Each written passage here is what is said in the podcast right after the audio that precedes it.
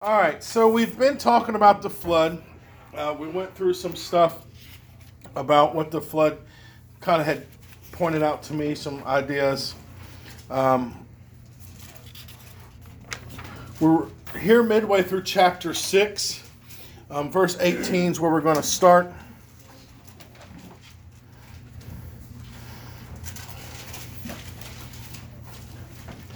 Um, God's refreshing here. He's going over and he's talking about, you know, this is where he's telling him how to build the ark, um, the size of the ark, uh, where the window was. You guys remember how many floors are supposed to be in the ark? Three.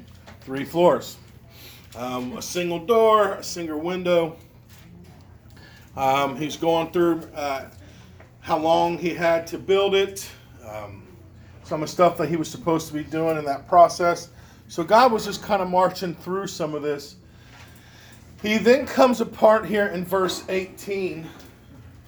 And um, Lori, read that one for me. But with thee will I establish my covenant, and thou shalt come unto the ark, thou and thy sons, thy wife, thy sons' wives, and thee. With thee, I'm sorry. All right, so here's where God makes this promise to to Moses. He tells him, he says, Moses. Moses, Noah. Um, he gets to Noah here, and he tells him that I'm, you know, he's going to establish this covenant, right? He's going to make this promise that his wife, his sons, uh, and his sons' wives, they're all going to enter into the ark, okay? Um, because prior to some of that, you know, he was talking about how, um, you know, a bunch of people here, um, David and them, and, um, Dean and Faith up. So he's going through and he's talking to him about, you know, man, he's going to wipe out because, you know, of all the destruction, uh, how how bad things have gotten. Uh, we talked about how, you know, ups, upset God was about and that kind of stuff. So he's going to use Noah as his way through this, the original promise of the coming, uh, the seed. All right. So we want to get into entering into the ark.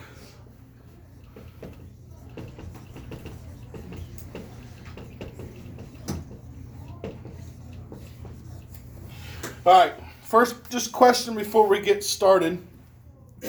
What went on to the ark? Animals. All right. So we got two of two of animals, right?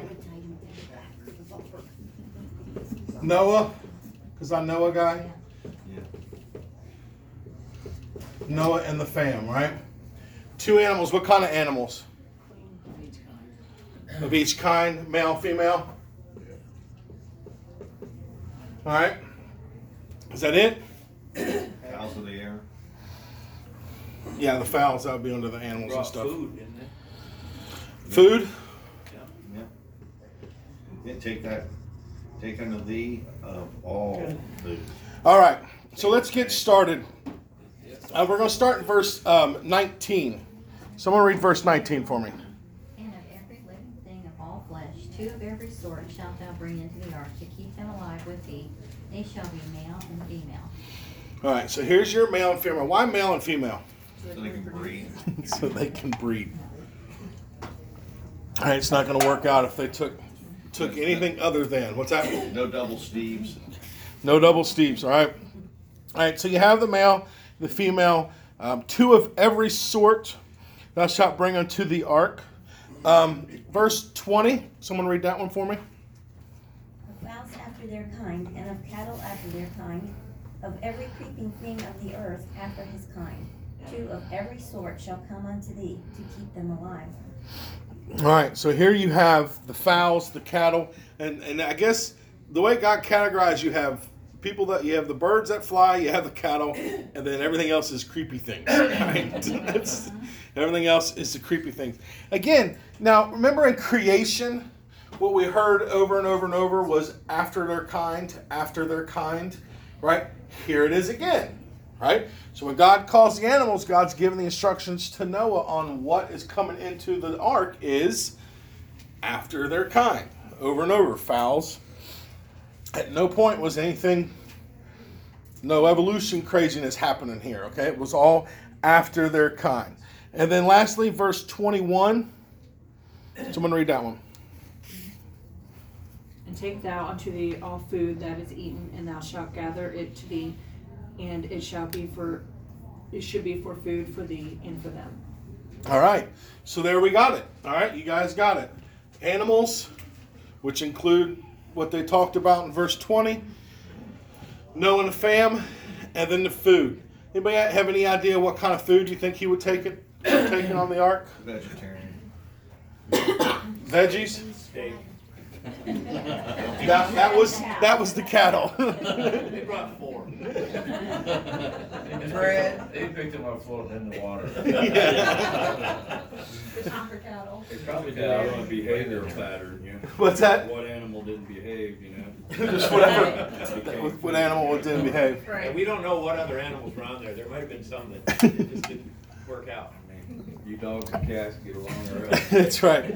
All right. So in verse 22, I like how he ends this chapter. He's been given Noah all these instructions, and he's and verse 22 says, "Thus did Noah, according to all that God commanded him, and so did he." This is what is very, very important, because God has decided He's going to wipe the earth out, and so God says. I want you to build the boat. And remember, he was specific on how he wanted the boat built, right? And then he's very specific on what is to enter into the ark as well. Then he makes that promise to Noah that it will be Noah and his family. So it says, I love how it says, according to all that God commands him. This is the downside or the, the problem with American Christianity today is everyone wants to do kind of what God commands. And this is the problem. Had Noah, think about this. Uh, when we were going through the boat, told him what kind of wood to build, told him how to put it together, told him what, three levels, right, in the window. What if Noah had decided, man, you know, it's taken me an awful long time. You know, if I put this third level on, it could take me upwards of 100 years. You know, God keeps saying that it's rain's coming. I don't really need two, le- three levels. So let me just build two levels. Would the ark have worked? No. No. You know, the pitch that they used to cover, what if he decided to uh, subcontract that out? You know, maybe use a little bit cheaper than, not as much pitch as God said to use. You know, what would have happened to the boat? Probably would have sank, right? You know, what if what if Noah said, you know what?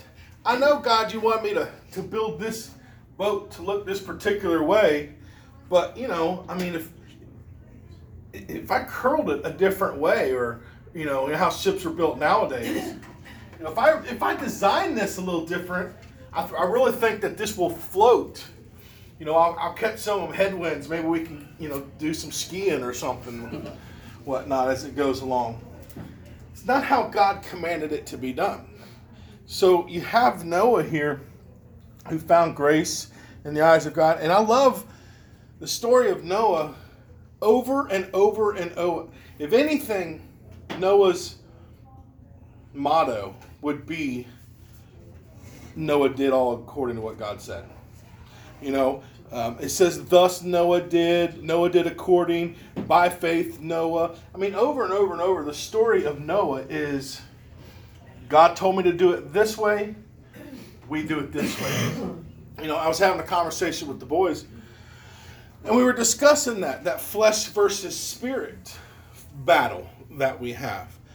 And, you know, American Christianity today wants this, this worship style that is pleasing to them. And you hear their church service, you hear them, well, I just really enjoy this style of music, or I really en- enjoy smoke and lights, or, you know, I really enjoy, I really like, I really want.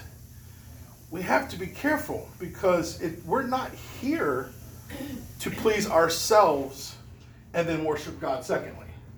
Right, we're here to worship God. And so if the style of music that, that pleases God is not the style of music that pleases my flesh, which one you think wins out? Depends on who you're talking to. Well, which one should win out? Places God. The one that pleases God. And no matter what I feel I like or I want, I have to retrain. Lori and I are on these diets. How many of you been on a diet before? Nobody? Okay. How well does a diet work? What's that that? How many stayed on the diet? How many have stayed on the diet? And why do most diets fail? Because we start craving the things that we're not supposed to have. And in order to make a diet work, you have to completely change everything that you're used to. Your lifestyle has to change. And yet, when we roll over into Christianity and we come to God and ask for forgiveness and accept Christ as our personal Savior, all of a sudden our lifestyle can still stay the same. I can't lose weight and still eat. Every Sunday we come in and they have something horrible for me up there on that counter. And I got Barry saying, Here, eat some of this, eat some of this. You know, my pastor's tempting me in this stuff, you know? And he won't He that touch knoweth it. to good and doeth it not to him to sin. Yeah, and that's one of the things is, is we have to change. And Noah, in this situation, you know, we see the lineage of Seth, how more and more of the lineage of Seth fell into the temptations of living like the world that day. And how they were just riotous living and, and, and not caring about the things of God anymore.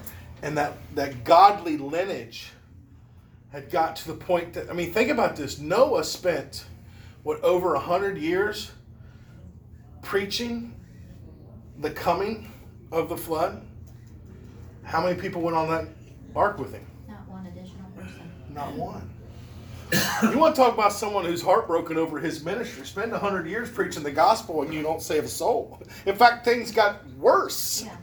the longer They you mocked. preached. They mocked. They mocked. You know, and yet Noah did according. We people say, well, it's so hard to stand up for God these days because there are so many people that disagree. And they're right. The day before Noah got on that boat, how many people do you think agreed with Noah? Except for his family? None. Seven people, his family. That's it. You want to talk about a guy who had every right to say, hey, the whole world, it feels like the whole world is against me. They were. and yet, Noah's motto, his life example on his tombstone would say, Noah did according to God's will. And so, you know, closing out chapter six here, I, I, all of the commandments that God has given in regards to the ark, Noah followed to a T. And so when you bring that fast forward to today, whether we like what is taught in the Word of God or not, whether we agree, you know, there's some stuff in here that is tough to swallow. A lifestyle we have to agree. You know, the world teaches all these different belief systems that are contrary to the Word of God. How strong do we stand on according to God's will? Are we serving according to God's will? Are we sacrificing? Think about all Noah had to sacrifice to do God's will. I mean, he spent all those years building the boat when I'm sure he could have done all kinds of other things. You know, how dedicated when God comes to us. Now, I don't know, you know, I, I have a calling. You know, I believe God has called me to preach. I enjoy teaching. You know, I really love running the sound. But my calling is preaching. I don't know how many of you in here have a calling, a ministry that you feel God has equipped you for and, and gathered you up for. You know, that takes priority. And sometimes it gets stupid hard. Sometimes it feels like you're the only one that is doing it. But just like Noah, it says, you just do according to his will. And sometimes that means you're going to sacrifice. You know, you have to give up some stuff to do so. But all in all, when it's said and done, what was Noah's uh, reward? He lived. He lived. He made it through the coming flood. And so, when you look at it as we're trying to do the will of God, we all have hard times coming. All right? if we want to get through those hard times with the help of God, what do we need beforehand? Be saved. Saved. But we need to be doing the will of God. We can't enter into a hard time when we're struggling with God and what God's called us to do. Right? If, if Noah was arguing with God about how to build this boat or procrastinating, maybe Noah's like, you know, I can start next year. You know what I mean? Or I'll just do a little bit now and go do what I want to do. Or however, he would not have been ready to go through the flood when it was when it was time. And that's the same with us. I, I truly believe that that people believers that fall apart in hard times do so because they weren't where they needed to be at the beginning. Now, hard times are hard times, and some of that's like losing your child and stuff. I personally, I don't- know if I could go through something like that. I don't know how people go through that, but it takes a person who is solid in their in- in their will of God to even have a hope of getting through some of that stuff. Does that make sense? So, and we never know. Does anybody ever know when their hard times are coming? Sometimes, but usually not. Usually not. A blink of an eye. All right. So, if you take a page, any page out of Noah's book, it's we don't know when the hard times are coming because God didn't tell Noah exactly when the flood was coming, just that it was coming. Noah had to be prepared, and the only way to be prepared is to do it God's way the whole time. Does that make sense? hope I'm having a good day when he comes back. Because sometimes you have some really rotten days, you know? Yeah. You gotta start over again. Wake up on the other side of the bed sometimes. Yeah. Yeah, Jim. Say, read Joseph. I mean, he was doing the right thing, and it just that's I'm actually teaching that over at the nursing home. But it's like every he was doing the exact right thing, and I mean, he goes from getting the attempt they're going to kill him to slave to Yeah. prison. I mean, it's just Well, one thing and after that's another, true. But but if he wasn't set before all that started, Absolutely. Well, and Noah and, and Joe and Joseph's situation, he wouldn't have gone through all that had he not been in the will of God. That's the flip side of that. what Is, is sometimes being in the will of God puts you into some hard times. But again, the only way to get through it is to maintain the will of God. Do it according and and, and it just it, poor Joseph. It didn't seem like he was ever going to catch a break. You know, you want to talk about a guy who had every right to say, you know what, I give up, man. But had he given up, we wouldn't have the nation of Israel. the nation of Israel would have never happened because he was the one that brought them into the land. He's the one that started all that gave them basically Egypt to grow. So we have no idea what's coming, but ultimately, being in the will of God, doing what God has told you to do, is the only way to make it through those times. All right, um, chapter 7, verses 2 and 3. Someone read those for me. And the Lord said unto Noah, Come thou and all thy house into the ark. For thee have I seen righteous before me in this generation. Wait, what, what, what, what chapter are we? Genesis chapter 7, verse 2 and 3.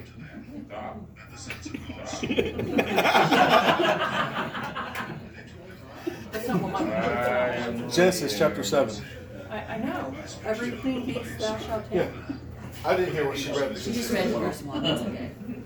Yeah, she just read verse one. Oh, verse one. Yeah, she read verse one. Oh, gotcha, okay. All right, someone read verses 2 and 3 for me. Of every clean beast thou shalt take um, to thee by sevens, the male and his female, and of beasts that are not clean by two, the male and his female. Of all of fowls also of the air by sevens, the male and the female, to keep seed alive upon the face of all the earth. Oh, wait a minute. I thought you guys said that the animals were only 2 by 2. Yeah, that's it. What does that say? That's food. Are you sure about that? By No, sevens, the male and the female, to keep seed alive. Now, here's here, here's It's just the clean beast. These are not the creepy ones or the cattle. this is not the creepy ones. These are the clean beasts. We want to make sure those survive. All right, so here's here's some stuff that I that I went through and I, and I was finding about this. So we all know that at some point in, in the Old Testament, as it progresses, God expresses that there are particular animals that he deems as clean and unclean. Um, I think that's Leviticus, if I remember correctly. All right? Those that are clean and, un- and unclean to eat. We also know that when God lays out his offerings and his sacrifices, when it's written down into law, that there are particular animals that are right for sacrifices, certain ones that are supposed to be used for offerings, and so forth. So here's the belief process is you have from the beginning of time you have Adam and Eve, even though it is not written down as law as of yet. These practices of clean and unclean, not for food, but for the sacrifices and whatnot, has been passed down generation to generation and so forth. Okay? Now, um, again, I, I couldn't find any lockdown. There isn't anything written that God said prior to the flood that you have to do do it all this way. But there is very there's a reason that he's calling some clean and unclean. Now, later on, it talks about, and I think he read it that it is as soon as Adam, Adam, man, I can't never keep his name, Noah. As soon as Noah exits the boat, what's the first thing he does? No. He builds an altar and he sacrifices some of every of the clean beasts. Right. Okay? So there is that picture there that there is some sort of teaching about animals and offering and sacrifices. Now, it's not written as of law as of yet. But that idea, God slaughtered the first animal for the skin when Adam and Eve, right? So there is apparently picture, at least in several situations here, of this teaching of offerings and sacrifices. Jim, real fast. I say that's the, the Gino, because I've heard people say, well, how would you get like, talk like, just use a dog, like the Great Dane. Yeah, I'm not getting in all that right now. Hold on a second. So here's why I don't think that it was um, to be eaten, okay? Because in Genesis 129, he tells us what? Of every herb of the field. All right, there isn't that order to eat until, if you jump to chapter 9, this is after flood, verse 3. God's talking to Noah, right? And he says in verse 3 Every moving thing that liveth shall be meat for you, even as the green herb had I given you all things. So God tells Noah after the flood, now you can eat the meat. So it seems to me, and from what I can tell, and if anyone can tell me differently, that pre flood, people were vegetarian. Mm-hmm. Okay? Um, now, and even still, they say, well, that's the clean meat and the unclean. This here, after, says every moving thing. The only, the only um, restriction is it says, but the flesh of light thereof, which is the blood thereof, shall ye not eat, which it has to be dead. Not really sure why you would start to eat something that's still alive, but basically, um, the, the idea here is from what I read, they're meaning that the blood's not pumping through the veins. I guess maybe it has to actually be dead for a while. I, you know, I'm not a hunter. I don't know how all that stuff works. Okay.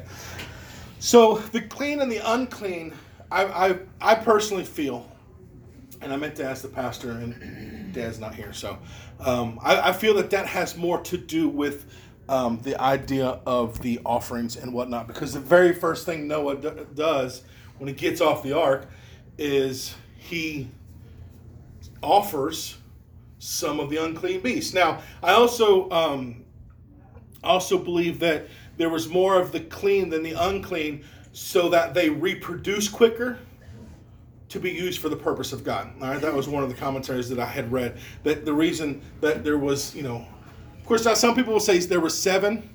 There was only seven of the unclean beasts, but it says of them male and female, so that would be an awkward number. He would should have said eight. You know what I mean?